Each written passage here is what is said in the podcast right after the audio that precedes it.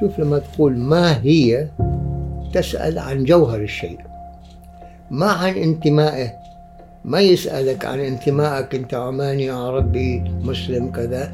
لا يسألك عن جوهرك هل تتخالط العادات والتقاليد مع القيم؟ أحيانا نعم. إنزين آه هذا يقودنا لسؤال آخر اللي هو آه إيش هو اللبس بين العادات والقيم؟ لكن الماهية لها جواب واحد. إذا سئل الإنسان ما من أنت لكن لو سئل سألك سؤال أعمق وقال لك ما أنت. لعلك تلاحظ التقارب بين لفظي الخلق والخلق. فكأن الخلق بالنسبة للإنسان ما كان يستقيم لو لم يودع الخلق. لكانت الناس كلها تتحارب على بعض. بودكاست بودكاست جلسة كرك حوار مشترك بين الضيف والهناء يركز معنا واستفيد يا الحبيب يا الحبيب. تابع معنا كل جديد. بودكاست بدون تصنع وتقليد. بودكاست بودكاست. لا لا لا لا لا لا. بودكاست بودكاست. لا لا لا لا لا لا لا. السلام عليكم حلقة جديدة من بودكاست جلسة كرك ونلتقيكم مجددا برفقة أستاذنا المفكر صادق جواد. أهلا أستاذنا أهلا بك. يا مرحبا فيك. آه هذه الحلقة بتكون فيها ثلاث محاور أساسية اللي هي المحور الأول عن القيم والهوية الوجودية. المحور الثاني بيكون عن الحب وفلسفة الحب. آه أما المحور الثالث بيكون عن الموت وفلسفة الموت وحقيقة الموت. فبنبدأ في المحور الأول آه بسؤال عام اللي هو آه، ما هي القيم؟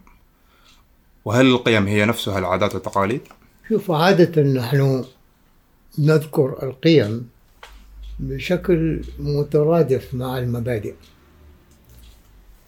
ونعتبرها أنها هي كالمبادئ الأفكار الرئيسية التي أو الممارسات الواقع التي بالفعل تكون أساسية بالنسبة لأي مجتمع وأفراد المجتمع. لكن القيم يبدو لي أن الأصل فيها أنها هي أمور مكتسبة بمعنى أن الإنسان يجتهد فيها ويكتسبها بالممارسة أو بشيء من الانضباط فيما يرى أنها قيم. القيمة يعني ك من من ناحية الجذر اللفظي معناه ما يضاف إلى شيء ما. فالإنسان عندما يتكلم عن القيم يتكلم عن أمور بالفعل تضيف عليه آه، في إمكاناته كإنسان. إذن القيم هي أمور تعني يعنى بها الفرد ويعنى بها يعنى بها المجتمع أيضا. لكن تقول ما هي؟ هل نستطيع أن نحددها؟ ماذا نقصد؟ ولعلك مثلا تأخذ مثل العلم. العلم عندما يأتي الإنسان إلى هذه الحياة طبعا هو إنسان وله حقوقه الإنسانية وله آه، قيمته الإنسانية. لكن قيمة العلم لا تزال ما تماما معه ولذلك المدارس المعاهد إلى آخره ويصرف أي إنسان جزءا من حياته الأولى في اكتساب هذه القيمة تدرجا من البدايات إلى طبعا ما شاء الله التحقيقات النهائية. فالعلم يمكن نقول أنه قيمة يمتلكها البعض قد لا يمتلكها بعض آخر لكن هي في عموم الحال آه، آه، يعني كأن تقول نسبية فما هناك جاهل في عصرنا وإنما طبعا الناس في تفاوت من المكنة العلمية نعم إذا كان سؤالك إذا كيف هي تتلاقى مع العادات والتقاليد؟ أوكي. العادات والتقاليد كما نعلم أيضا من النظر إلى جذرية الألفاظ العادة هي ما يعود لها المرء بدون تفكير. خلص هو معتاد عليه و ومن العادات ما هي حسنة وما هي ليست حسنة. لكنها في كل الأحوال هي ما يعود له المرء بدون أن يكون يفكر فيها كل مرة وهذه عادته. والعادة الإيجابية الواقع في اللغة العربية نسميها السجية فإذا قلت سجايا الإنسان تقصد بها العادات الإيجابية في الإنسان كالكرم وإلى آخره. التقاليد هي لا لا لا تولد في في حينها هي تكون في العادة موروثة جاية من قديم. ولكن لأنها جاية من قديم واعتادت طبعا الأجيال عليها فتقول هي عاداتنا هكذا. العادات تتغير ما في شك. آه لكنها تأخذ وقت. فمثلا إذا ضربنا مثل نحن في عمان نشأنا ونحن إذا أكلنا مثلا وجبة طعام نجلس على الأرض على الحصير السفرة مشتركة بيننا كلنا وما عندنا مثل ما تقول سكاكين وأشواك وهذه بالإيد ناكل هذه كانت عادتنا هكذا كنا نمشي عليها. هي ليست فيها يعني كأن تقول آه، مسألة فكرية وإنما هكذا الناس تعودوا عليها. بمرور الوقت كما تعلم عندما إجينا للعصر الحديث تغيرت هذه العادة عندنا. فصار كل منزل فيه طاولة وفيه كراسي وفيها وما فيها. ومثل هذا طبعا أمور كثيرة اللي تتغير لكن تتغير ببطء. إنما في العصر الحديث هي تغيرت بشكل شوية أسرع من الماضي. في السابق كانت العادات لا تتغير على مدى أجيال الآن طبعا رأينا أن العادات تتغير في هذه الطريقة. زين هل تتخالط العادات والتقاليد مع القيم؟ أحيانا نعم. أحيانا نعم. وبالتالي إيش يصير؟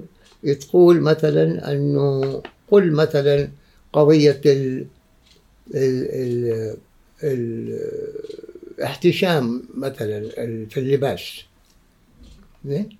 آه، بالنسبة للمرأة بالنسبة للرجل أيضا. كان طبعا التقليد على أننا نلبس بشكل محتشم في كل الأحوال. لكن وجدنا أنه فيما بعد صارت بعض التغييرات في هذا الشيء. المهم. فإذا إذا قلت أنه هذه عادتنا أوكي فاهم. وإذا قلت هكذا تقليدنا أيضا طبعا أنت تتكلم عن حقيقة قائمة ولكن من الصعب أن يعني قد لا آه، يتناسب أن تقول هذه قيمنا. أوكي؟ سميها كعادات كتقاليد لكن لا تقول كقيمنا آه إذا قلت مثلا أنه آه الناس عندنا تعودوا أن يكونوا مضيافين كرماء هذا ممكن تقول أن هذه قيمة لنا. هذه ما فقط عادة فهنا يكون الالتقاء. هو من جانب لك تقليد تكريم الضيف ومن جانب هو تكريم يكتسب آه، مواصفات القيمة التي نبحث عنها. إنزين آه هذا يقودنا لسؤال آخر اللي هو آه إيش هو اللبس بين العادات والقيم؟ أو هل يوجد لبس؟ ما هو نفس الشيء بنقول أنه إذا كانت لك عادة كما قلنا عادة إيجابية وفيها آه، مثلا آه، نفس الشيء كما قلنا بالنسبة للتقليد. إذا كانت العادة عندك مثلا أنك آه، تحترم الناس اللي لما تتعامل معهم هذه عادتك تمر عليهم وتسلم عليهم تحييهم وإلى آخره عادة ولكنها أيضا قيمة لأنها إيجابية. فالعادة أو التقليد التي تكون على الجانب الإيجابي يعني فيها شيء من القيمة الإنسانية يمكن أن نسميها عادتنا أو هي قيمة عندنا ممكن نقول. لكن إجمالا العادات والتقاليد كما تعلم هي تتفاوت أو تتغاير بين الثقافات. ما هو عندك شيء عند الآخر؟ كما قلنا مثلا مسألة اللباس تجد أنه من الأمور التي طبعا كثير يصير عليها نقاش في الغرب تروح وتشوف لا الناس يلبسوا المرأة تلبس بشكل آخر وما يحرجها أن تكون غير محتشمة. بينما عندك تقول لا أنا يحرجني أن لا تكون المرأة محتشمة. فهي عادة أو تقليد وقيمة أيضا يمكن تقول. وهناك أمور أخرى كأن تقول مثلا إذا قلت مثلا عادتنا أننا نأكل على الأرض ونأكل يعني على بساط اللي نفرق هذه ما فيها قيمة. هذه مجرد عادة. فإذا انتقلت إلى الطاولة ما خسرت شيئا. زين آه آه بما أنك ذكرت ال ال ال القيم على الصعيد العالمي آه هل القيم في المجتمع الإنساني متشابهة أم منها مختلفة؟ لا هي مختلفة في الثقافات. المبادئ هي التي لا تتغير. هي كل كل العالم يحتكم إلى نفس المبادئ لكن القيم ممكن أن يكون كما قلنا بعضها من النوع الذي هو أكثر قربا إلى العادات والتقاليد هذه تتغير بين المجتمعات. جميل جدا. آه، فأنا قصدي أنه أنه ما نعتبر المبادئ والقيم بشكل مترادف. هناك شيء من التمايز بينهما. القيم ممكن ممكن تقول أنها تتغير من مجتمع إلى آخر. المبادئ لا ما حد يقول لك مثلا عندك المبادئ كالعدل كالمساواة ككرامة الإنسان كالحكم بالشورى. هذه مبادئ عبر العالم أينما تذهب. زين آه، في هناك اللي هو مصطلح آه، دائما يذكر لما يذكر الموضوع العادة اللي هو العرف الأعراف. هل في بينهم تمايز أم أنهم متشابهين؟ أي نعم نعم. هذا العرف في الواقع لفظ في القرآن ويأتي في الآية خذ العفو وأمر بالعرف وأعرض عن الجاهلين. فالعرف مع أنه هو أمر يعني وأمر بالعرف إنما الأمر أيضا في اللغة أحيانا يأخذ معنى الندب. بمعنى أنك تدعو الإنسان أن يطبق. ما هو أمر كأن تقول آه كشيء حاسم لكن العرف معترف به أنه شيء صالح والعرف باللغة هو ما تعارف الناس على صلاحه. فإذا تعارف الناس على أن هذا شيء صالح مثلا عرف مثلا يمكن تقول آه، طريقة آه، التلاقي مع الآخر أن تحييه.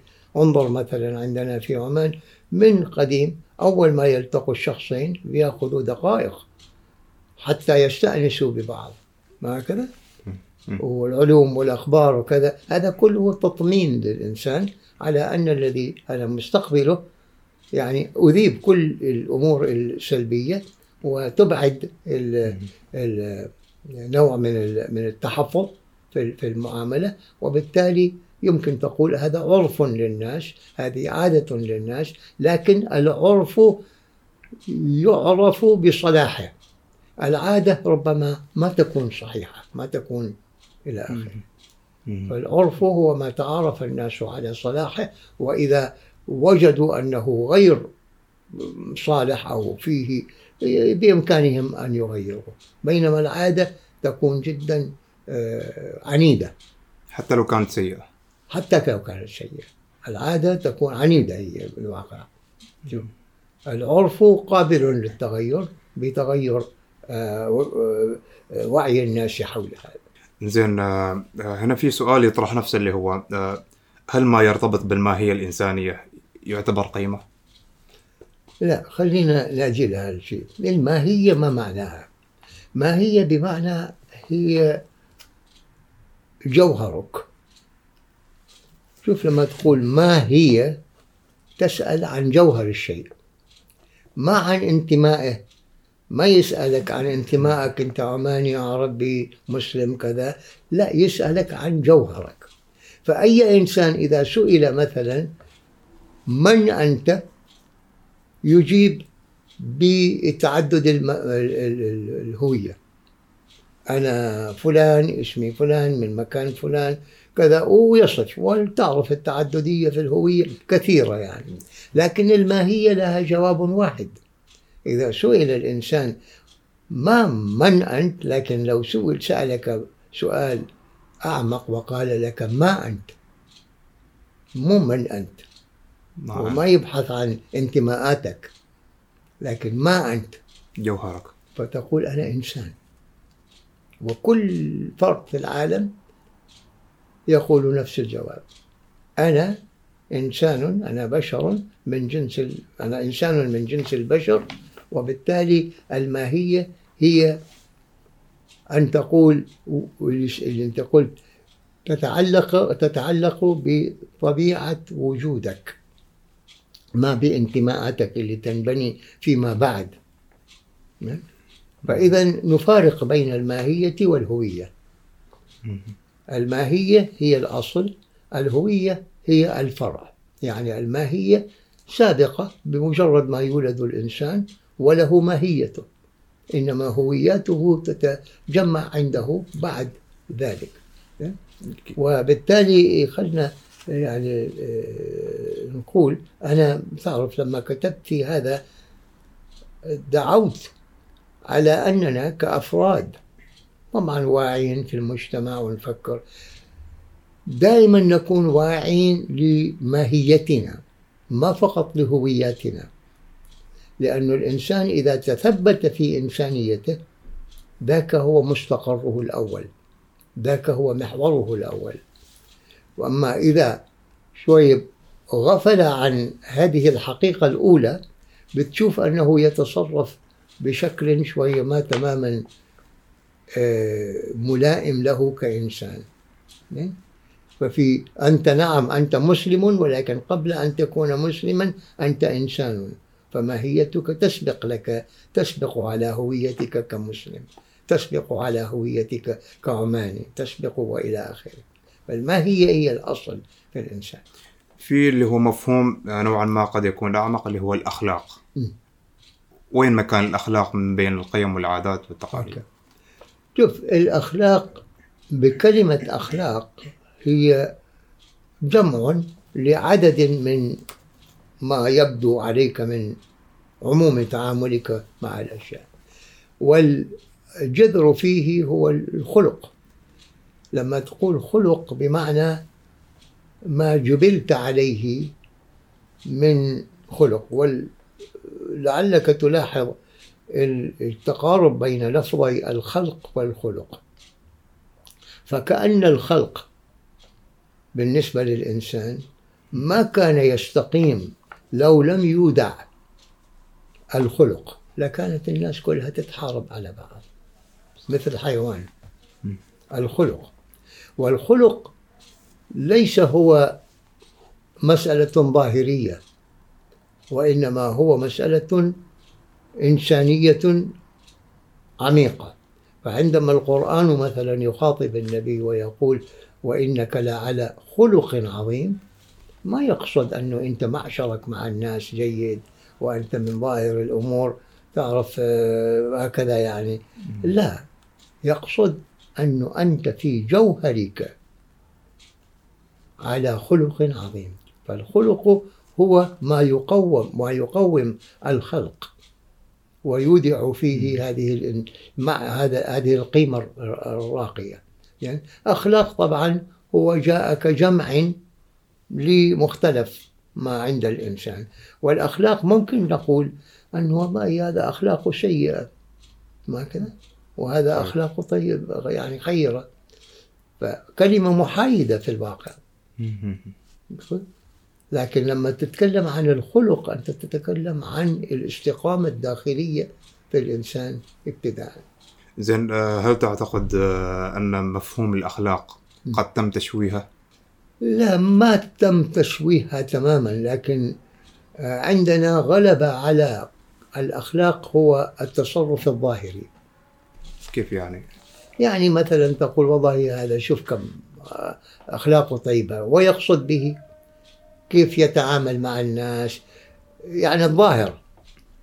أوكي؟ ويشهد الله على ما قلبه أنت ما ما تعرف. صح.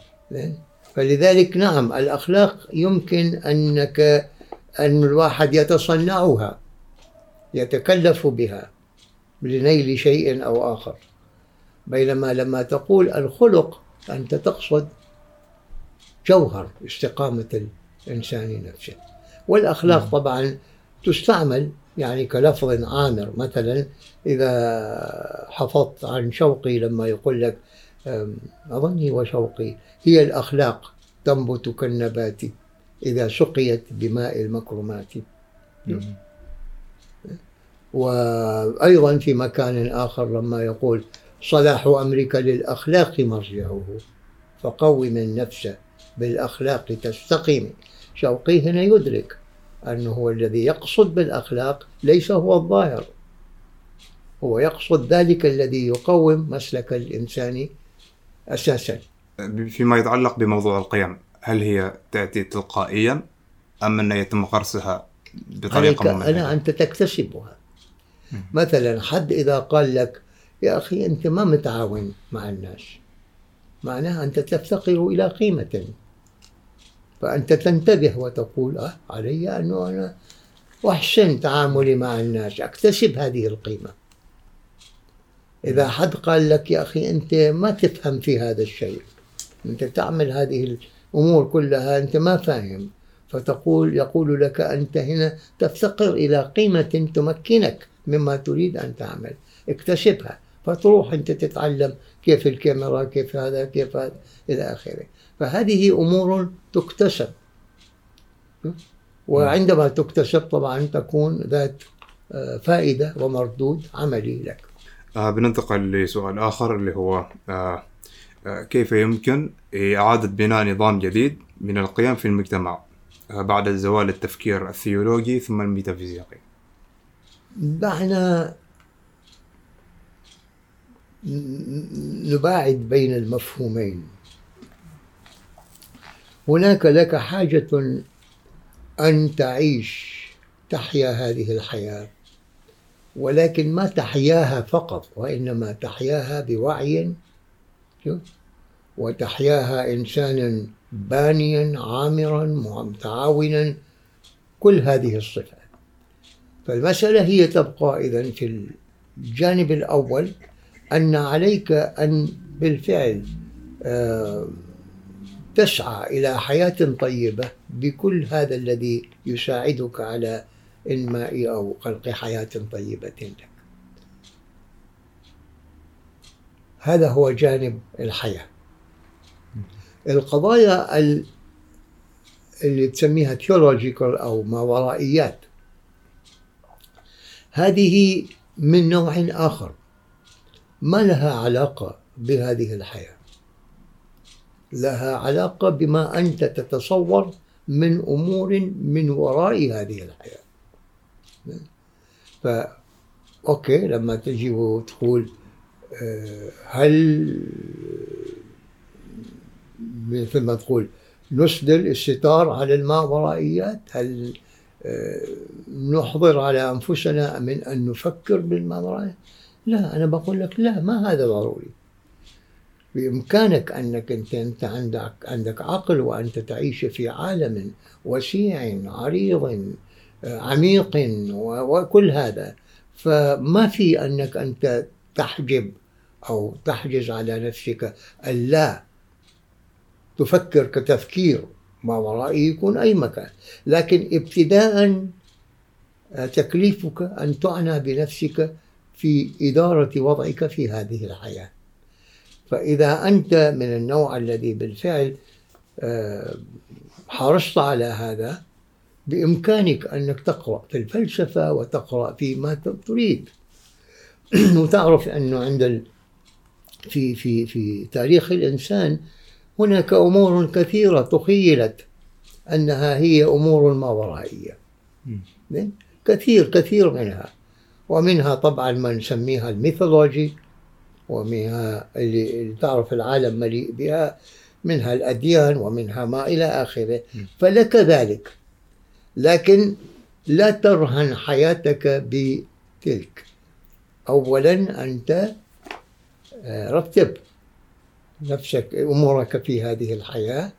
قوم كل ما تحتاج أو إليه لتفهم هذا الوجود أكثر وبشكل أوعى.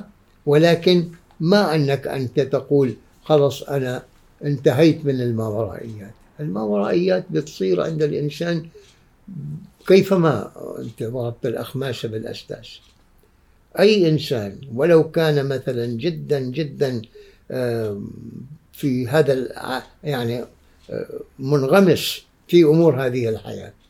أوكي؟ أيضا تجيه لحظات وهو مع نفسه. هكذا؟ طبعا.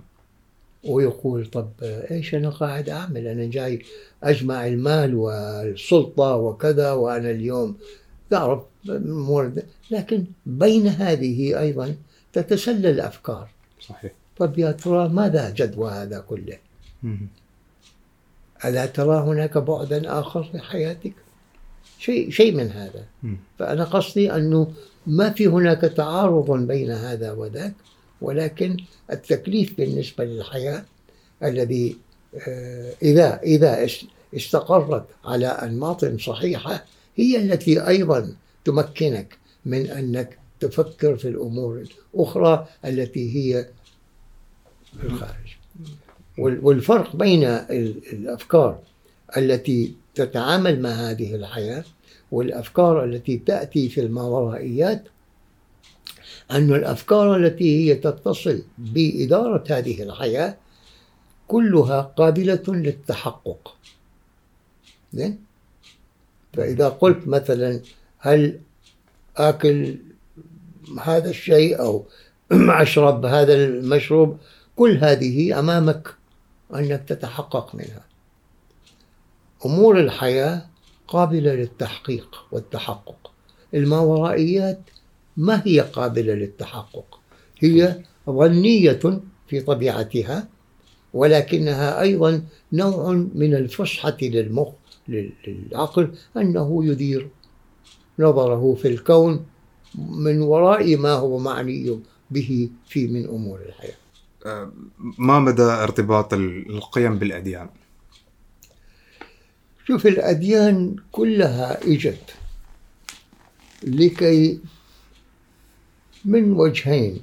وجه اللي عنيت بأمور هذه الدنيا ولذلك تجد أنها أتت أيضا بالشرائع. والشرائع هي لأجل كيف أنت تدير حياتك مجتمعك هنا. وكل الأديان تجد أنه فيها شرائع. وللقرآن أيضا كل جعلنا شرعة ومنهاجا وهذا هو للحياة. لكن إلى جانب ذلك مثلا الأديان فلنقل قبل ما أروح للجانب الآخر الأديان مثلا عنيت بالتكافل الاجتماعي هكذا أوجدت الزكاة الصدقات كل الأديان فيها هذا هذا الشيء. هي عنيت أيضا بأن آه، تطالبك ببعد أخلاقي. هكذا فهي معنية بالحياة ما أنها ما معنية. ولكن أيضا من وراء ذلك هي معنية بشيء من وراء هذه الحياة. وهذا الذي هو من وراء هذه الحياة له شيء من أثر نفسي على الإنسان. شوف والناس كما تعلم يعني أنها حينما تتأزم عليهم الأمور ويجدوا أنفسهم في ضيق أو شيء من هالقبيل ترى يروحوا لهذاك الجانب الآخر. ويدعوا ويتوسلوا شوف. و طبعا يعني تشوف مثلا عندنا مثلا عندما أيام ما كنا ما كانت هناك معرفة وكانت هناك ظواهر. ظواهر التي هي ظن الإنسان أنها بالفعل تؤذيه. فمثلا خذ الكسوف والخسوف. مم. الكسوف هو للشمس الخسوف هو للقمر.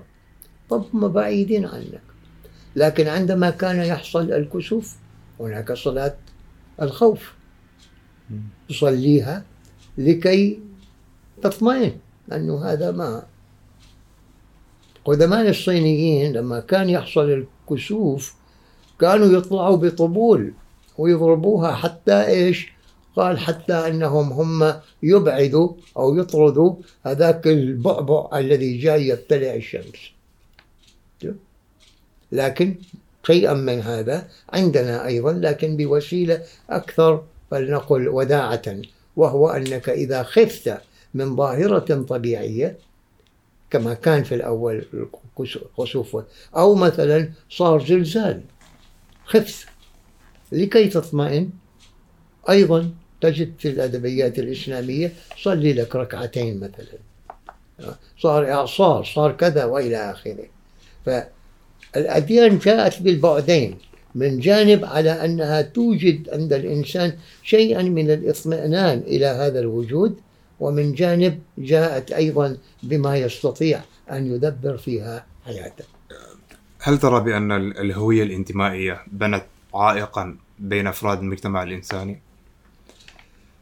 هو الآن في العالم كما نرى وخصوصا في الدول المتعددة الهوي الأعراق متعددة الأديان متعددة الألوان إلى آخره فتجد ما يسمى ب مثلا خذ أنت أمريكا كثير من الناس بدأوا يرون بعدما كانت أمريكا مثلا تعتبر على أنها هي melting pot مرجل تخلي فيه أي شيء يذوب على بعضه. بعدين ما تعرف هل هذه كانت بامية ولا كان باذنجان ولا أي شيء. لا الكل أمريكا قامت على هذا. لكن في المراحل الأخيرة بدأنا نرى أنه لا الناس تعود إلى أن تتشخص ما بالوطنية العامة ولكن بالخصوصية الفئوية. هذه نسميها identity politics. فأي مجتمع طبيعة الحال أنت لا تستطيع أن تزيل وتمسح الخصوصيات الفئوية. ولكن بإمكانك أنك توجد وعيا عند الناس وهم مثل ما قلنا من فئات مختلفة من مناطق مختلفة توجد عندهم تفكيرا وطنيا. وهنا بنقول أنك إذا أنت إجيت تحت ظلال المواطنة فلا فرق بيننا إطلاقا. زين؟ خليك الإنسانية لسه. فنقول نحن مواطنون لنا حقوقنا علينا واجباتنا نتكافأ في الأمور وإلى آخره. لكن أيضا لما الناس مثلا تعود إلى بيئتهم الفئوية أيضا تعود لهم يعود لهم فكر فئوي. ما مشكلة في هذا؟ الفكر الفئوي هو على فلنقل عندك وسط وعندك حواش. إذا بقت التعددية والأفكار التي هي تتمسك بالهوية الفئوية على حاشية أو على أطراف ما مشكلة. طالما الوسط يظل متماسك فالوسط المتماسك يهذب النزوعات الفئوية. شوف كيف؟ وإذا ما حصل هذا فتطغى الانتماءات الفئوية على المواطنة وعندئذ تجد أن الناس يتخاصمون إما على أديانهم أو على أعراقهم أو مهم مختلف الخلفيات إذا هل ممكن القول أن الهوية الوجودية هي أصل التمازج بين الناس؟ نعم الوجود شيء عام لن تلقى كلمة أوسع أعرض من الوجود. الوجود هو فيه الحشرة وفيه الملائكة وفيها إيش ما أنت تقول؟ الوجود هو أعرض كلمة في اللغة. لأنه بين العدم يعني أصلا إذا أنت خرجت من الوجود ما بقيت شيئا. فالوجود هو كل شيء موجود. زين. لما تيجي إلى ال ال ال الإنسان أنه هو كيف يشخص نفسه في هذا الوجود. كما قلنا أولا هو يعي على أنه إنسان أنه من آه، جنس البشر وأنه إنسان وأن له هذه المواصفات وإلى آخره. لكن حتى بعد ذلك هناك عليه أن يتوسع في فهمه. فيرى علاقة له مثلا بينه وبين الأرض. الأرض هي التي أخرجته الأرض هي التي تطعمه الأرض هي التي تمكنه وهكذا. فأنت لما تمشي على الأرض كثيرا مثلا ما تعي تقول هذه رمل؟ هذا كذا. هذه الأرض اللي خرجنا منها وإليها نعود. فكل ما يتوسع تتوسع مدارك الإنسان كل ما تجد أنه هو يتوسع حتى من دائرة كون من ماهيته ويتماهى مع الوجود كله. وهذا التماهي بالوجود معناه ماذا؟ يعني تعرف بعض الأمثلة مهمة أن الواحد يدركها. شوف مثلا نحن نرى الحيوان. عادة لا نختلط له نمر منهم مرور الكرام. إلا إذا كان مثلا حيوانا أليفا عندك هذاك شيء آخر. لكن قطة تمر من ال من ال من ال من الحي ما ما تهتم أنت لها ولا تهتم إنه كيف تاكل كيف تشرب كيف كذا إلى آخره. ما لك بينما بينك وبينها علاقة. فالإنسان المتوسع في فكره لا هو يعي الأمور من دائرة أوسع. وأنت ترى مثلا لما تأتي للقرآن وفي القرآن إضاءات عديدة من هذا النوع اللي الواحد لما يلتفت إليها يجد ماذا ماذا نقصد بهذا الحديث. انظر مثلا إلى قصة سليمان. هذا الشخص ابن داود اثنين هم أنبياء أعطوا يا أيها الناس أعطينا علمنا منطق الطير وأوتينا من كل شيء. معناه كان لهم نصيب من الوعي الواسع جدا. سليمان طبعا بعد داود أعطي أمورا بعد أكثر.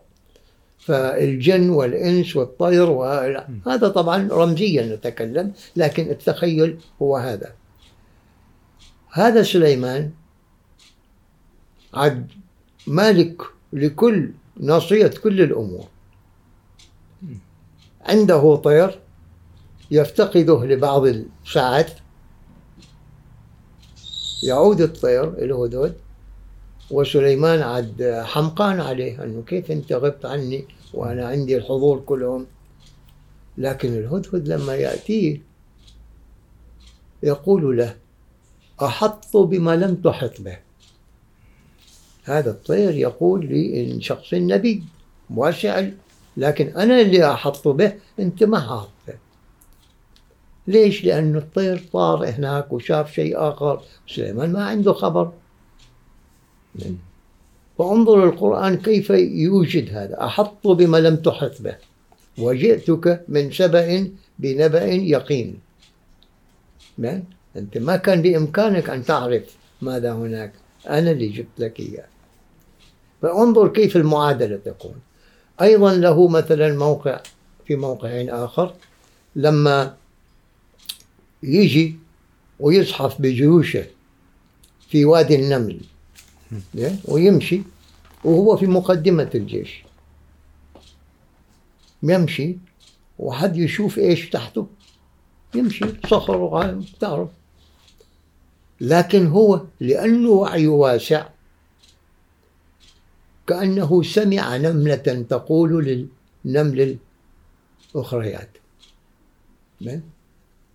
حتى إذا جاءوا وادي النمل قالت نملة يا أيها النمل عاد سليمان يسمع. ادخلوا مساكنكم لا يحطمنكم سليمان وجنوده وهم لا يشعرون.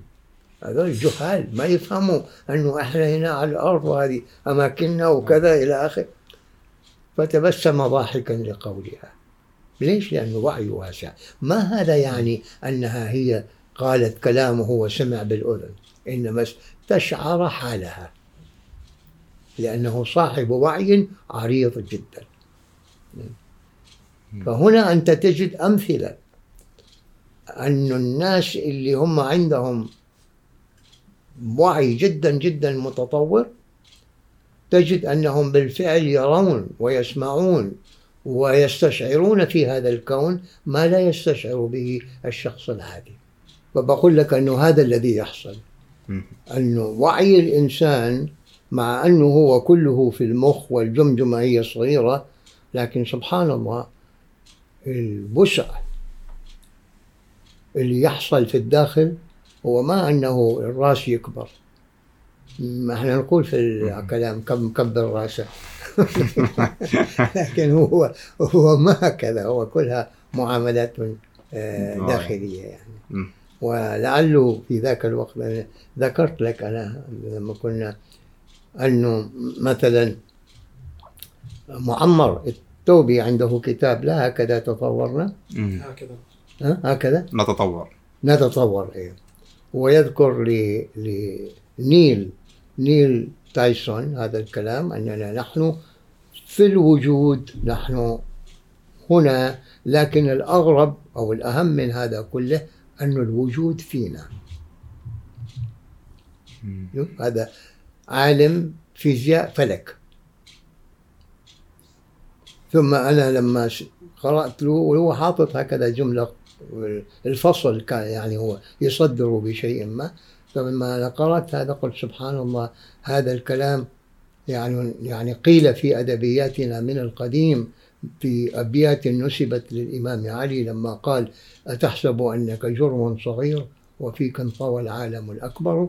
الآن هذا عالم فيزياء فلك يقول أنه الكون فينا نفس الشيء. عهدين متباعدين جدا ومع ذلك توارد في التفكير. زين آه، بننتقل لنقطة أخرى. آه، نحن الآن نقدر نقول نعيش في عصر الماديات. كيف ممكن نعمق إحساسنا بالمشترك الإنساني؟ هو صراحة المناهج توسيع الوعي يعني موج معروفة. يعني أولا أولا طبعا فلنقل بالتفكير يحصل بالمعرفة يحصل لكن خلينا نأتي بهذا.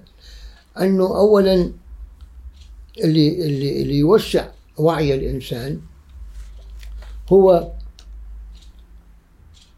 المعرفة اللي يتلقاها من الخارج ثم التفكير الذي يحصل عنده في الداخل. بهالاثنين بيتوسع الوعي. فلما تسأل مثلا تقول كيف يمكن لنا أن إيش قلت العبارة؟ كيف يمكن؟ نعمق إحساسنا. نعمق. آه فهذا هو. أنك أولا دائرة المعارف عندك ولا لا تحصر نفسك في الأمور فقط اللي آه اقرأ في العلوم. أنا عارف ما كلنا نمتلك الخلفية يعني بالنسبة لي. لكن هناك في كتب التي تشرح مسائل علمية اللي تعمق فهمنا للطبيعة كما هي. فأولا توسيع دائرة المعارف كونيا وإنسانيا عموما وثانيا طبعا التفكير. وبهل مع بعض لما بيكونوا طبعا الفكر هو نفسه يتوسع. ما في أنه واحد يقول يعني يعطيه مثل ما تقول آه، آه، تشكل معين منهجي وإنما هو بنفسه يتوسع. الفكر يتوسع. و يعني أقول لك أضرب لك مثل كيف يكون. شوف كثير كثيرا ما سئلت أنك كيف عنيت بالأديان وبالفلسفة مع بعض بينما هم متعارضين. أغلب الناس لما تروح في المسائل العلمية والفلسفية تجد أنه يحصل نوع من ال فنقول يعني نوع من من الإشكالية الفكرية عندهم أنه هكذا وهكذا فيحصل نوع من التناقض نوع من الكونفليكت اللي بنسميه هذا يحصل. فكان السؤال أنه إذا كيف تستطيع أن تتعامل مع أمور متعارضة ومع ذلك ما تشعر بأن شيئا من الصراع يحصل في ذاتك في هذا؟ أنا ما كنت مفكر في هذا السؤال ولكن لما سئلت سبحان الله في ذاك الوقت قلت الحين دار في ذهني كيف تشرح؟ فكانت الفكرة عندي إجت كالآتي. أنه شوف أنت الآن عندك دائرة معرفية? موجودة عندك. وفي هذه الدائرة تدخل معارف يوميا وتريد مكانها في هذه الدائرة. ومن الذي أنت تتلقاه في هذه الدائرة أمور قد تتعارض مع ما عندك. فإذا بقت الدائرة على حجمها ودخلت أمور متعارضة مع أمور مستقرة عندك يصير عندك صراع. طبعا. زين؟ الفكرة هي أنه إذا اتسعت الدائرة مع تلقي الأشياء ما بيصير الصراع يعني أنت إذا دائرتك نفسها تتوسع فكل ما يأتيها يجد فيها مكانا ما. وبالتالي ما يصير عندك صراع أنت تقول هكذا أيضا فكروا الناس هكذا فكروا الناس. هكذا وهكذا. فما أنت تتخاصم مع جهة من جانب التفكير. هم قالوا هكذا هم قالوا هكذا. أمور إنسانية. طبعا. وبالتالي دائرتك نفسها هي تتوسع. فإذا اتسعت الدائرة إيش ما يدخلها؟ ما يتزاحم مع الآخر ولا يتناقض مع الآخر. في هنا سؤال مرتبط بالإجابة السابقة اللي هو كيف من الممكن أن نخرج من الهويات الضيقة إلى الماهية الواسعة؟ الواقع المطلوب هو ما أننا نخرج من شيء من شيء إلى شيء آخر. المسألة هي أنك إذا عندك عندك شوف آه، تعرفوا أنتم كلكم نظرية الثابت والمتحرك. ماهيتك هي ثابتة؟ هويتك هي متحركة. نعم. اليوم أنت عماني تروح برا تسكن هناك تاخذ جنسية ما صرت عماني. اليوم أنت مثلا عمرك 30 سنة إن شاء الله لما توصل 60 80 بتكون شخص آخر. وهكذا. ف آه، مهنتك أنت تغيرها أي شيء. فالاصل فيها انه الماهية هي المستقر الثابت. الهويات هي المتحركة والإنسان بإمكانه أن يحرك الهويات ما أن يخرج منها وإنما أنه إذا وجد أنه هذا العمل ما عجبني باخذ عمل آخر هذا المكان ما عجبني بسكن مكان أو هكذا. فتبقى أنت ما من ناحية أنك تستثني شيئا مما عندك أو ترفضه وإنما أن تضعه متسقا مع هو مع ماهيتك الأساسية. فتقول مثلا من ماهياتي؟ أنني شخص مسلم ولكنني أحب أن أكون إنسانا مسلما. فأنت إنسان متثبت وهويتك الإسلامية هي أيضا تأتي وهي التي تجد أنها تتهذب أكثر لما تكون أنت مستقر في إنسانيتك. ونفس الشيء طبعا الأمور الأخرى. فمهم الجواب هو ما المطلوب أنك تخرج من هوياتك وإنما أن تهذبها أنك توجدها تحت وعي الماهية الأولى وهي الإنسانية. هل الأصل في الإنسان التعايش أم الصراع؟ الصراع هو شيء مثل ما تقول يوجد ربكة في الإنسان ويوجد نوعا من الإرغام أن يرغم إما أنه يختار هذا الجانب أو يختار ذاك الجانب. المسألة اللي أنت تسأل عنها هي اللي اللي تقول المنافسة أو التسابق. فبدل ما تفكر في الصراع بإمكانك تفكر بالمنافسة. زين. فأنت مع شخص آه، مثلا ذو مواصفات وأنت تريد أن تنافسه فالتسابق والتنافس مسألة مشعور شرعيان والعالم يكون على هذا على سلامة من أمره. لما يتصارع هذا ما عجبني وذاك يقول ذاك ما هذا عاجبني معناه يخلق نوعا من خسارة للإثنين. وفي القرآن أيضا نجد أن بعض الناس مثلا يتسابقوا على أشياء ما ما تفيدهم. فأنت تقول فلان والله شوف عنده كذا مال أنا أكون أكثر. ممكن ما يفيدك هذا الشيء. طبعا. أوكي؟ أو أنه هو كذا أنا بغ يعني مثل ما تقول أتغلب عليه أو أنه هذا الشيء مرفوض وإنما تسابق على ما هو خير. ممكن أن تكون هذا وذاك. ولكن إذا كانت الوجهه هو زيادة الخير فتسابق وتنافس مع أي شيء من دون ما أن تتصارع معه. آه اذا آه ما هي الطريقة الصحيحة للانفتاح على الإرث الإنساني؟ على الإرث. الإنساني. الإنساني. أيوه.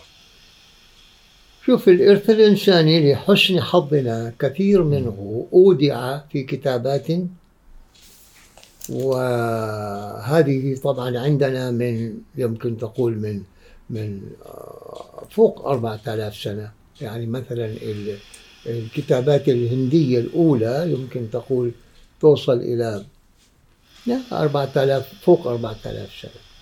وهذه آه، التي كتبت. كانت اللغة طورت فكتبت بها.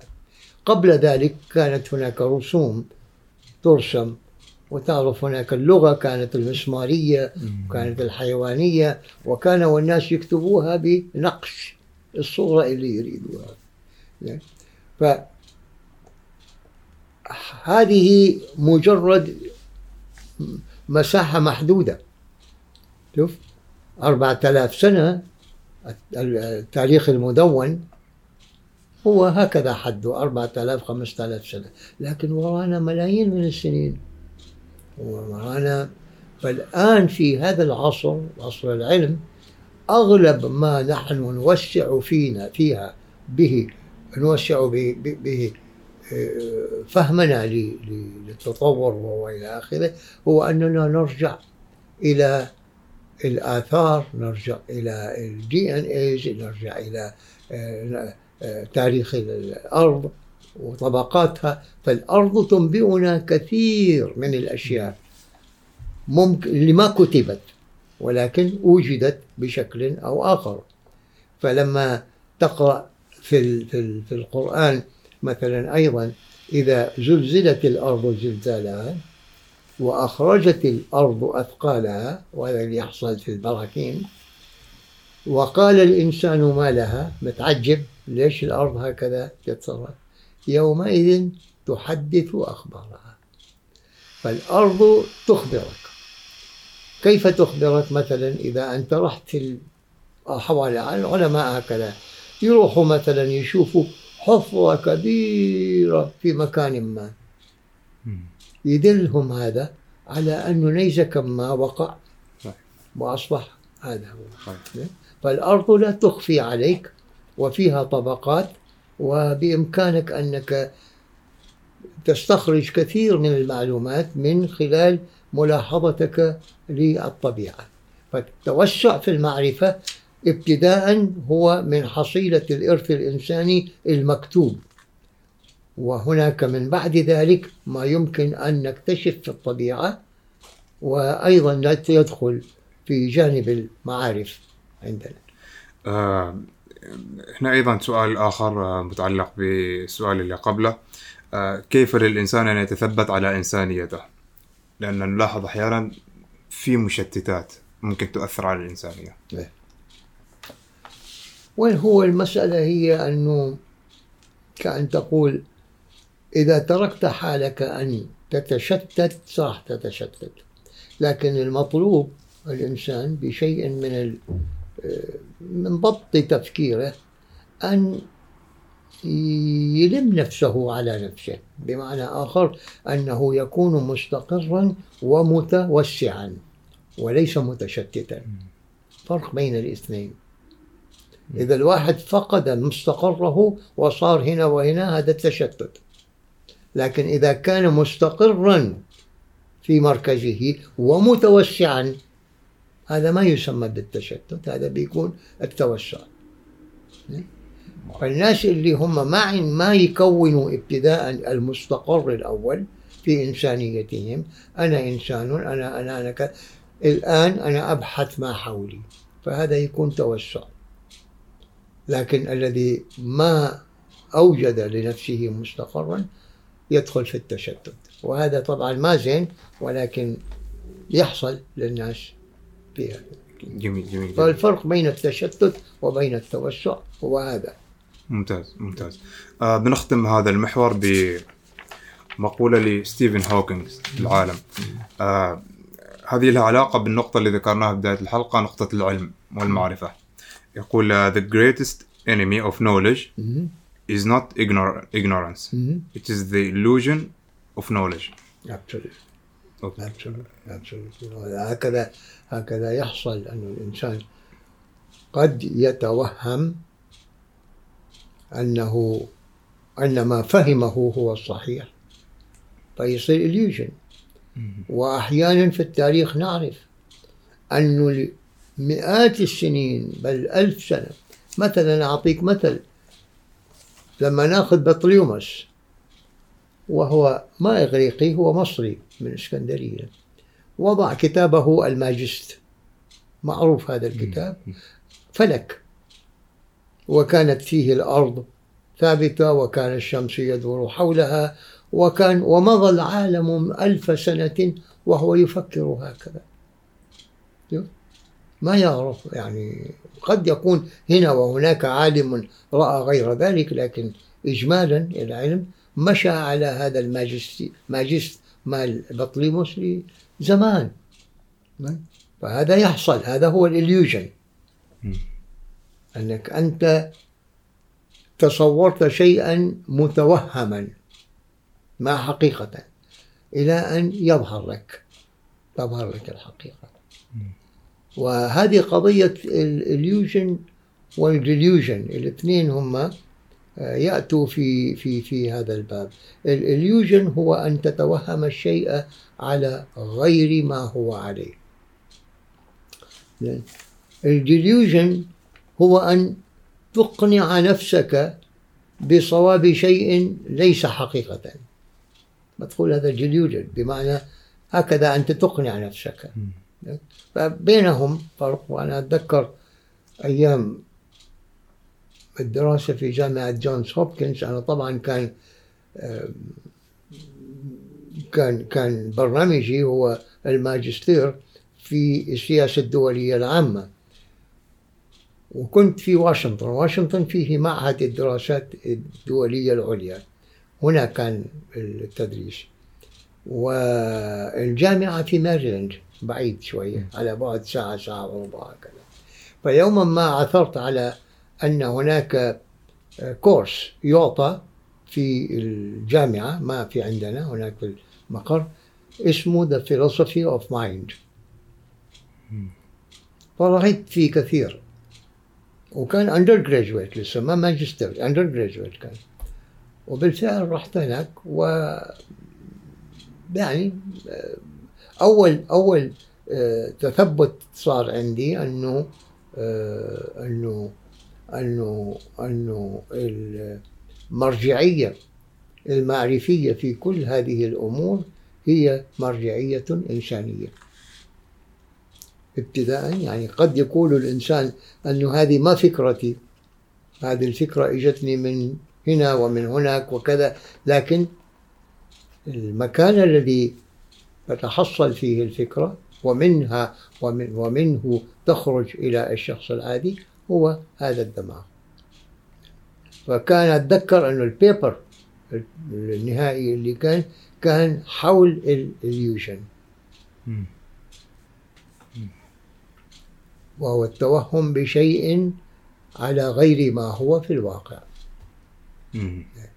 هل ممكن أن نعتبر هذا عدو؟ هو يمكن أن يحوى لذلك في المنهج العلمي اللي نسميه scientific method هو إقصاء لهذه لهذا الاحتمال. يعني مثلا إذا يعني الآن تعرف في البحث العلمي صحيح هناك أبحاث في المختبرات وإلى من أولها تبدأ هي منهجية ومقومة لكن في حالات عديدة يكون الإنسان يفكر ويتصور على أن أمرا ما هو على هذا الحال. فيما بعد يطالب بأن يوجد له قاعدة علمية. ما يكفي أنك تقول أنت هكذا. ف في في ذاك في حالة كهذه طبعا المنهج العلمي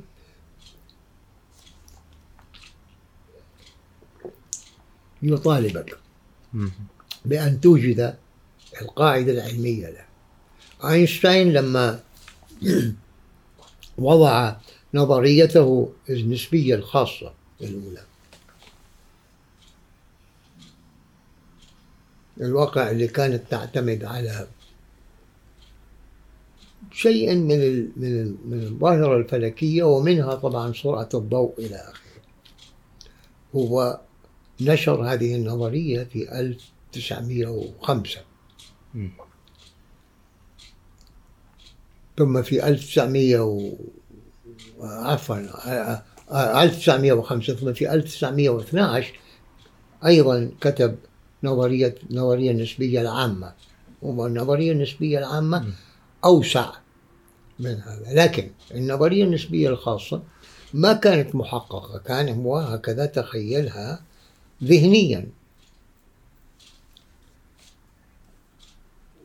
فكان قال ولما وضعها قال أنه لا يعتد بهذه النظرية إلا إذا ثبتت علميا. وفي 1919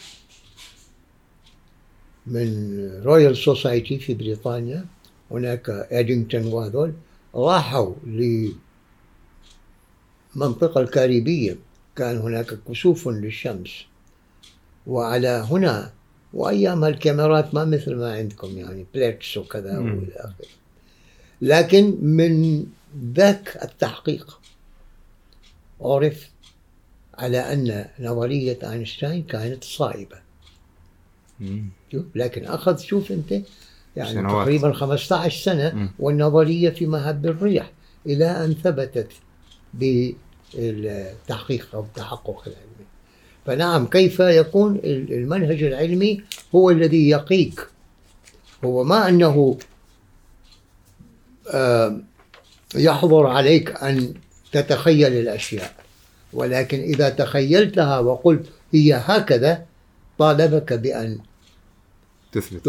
تثبت. تحققها بالمنهج العلمي.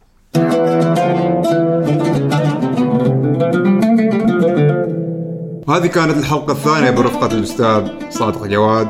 إذا عندكم أي أسئلة أو استفسارات إيميلنا موجود في صندوق الوصف وأيضا رابط لإستماع الحلقة. like share subscribe نشوفكم إن شاء الله على خير. مع السلامة.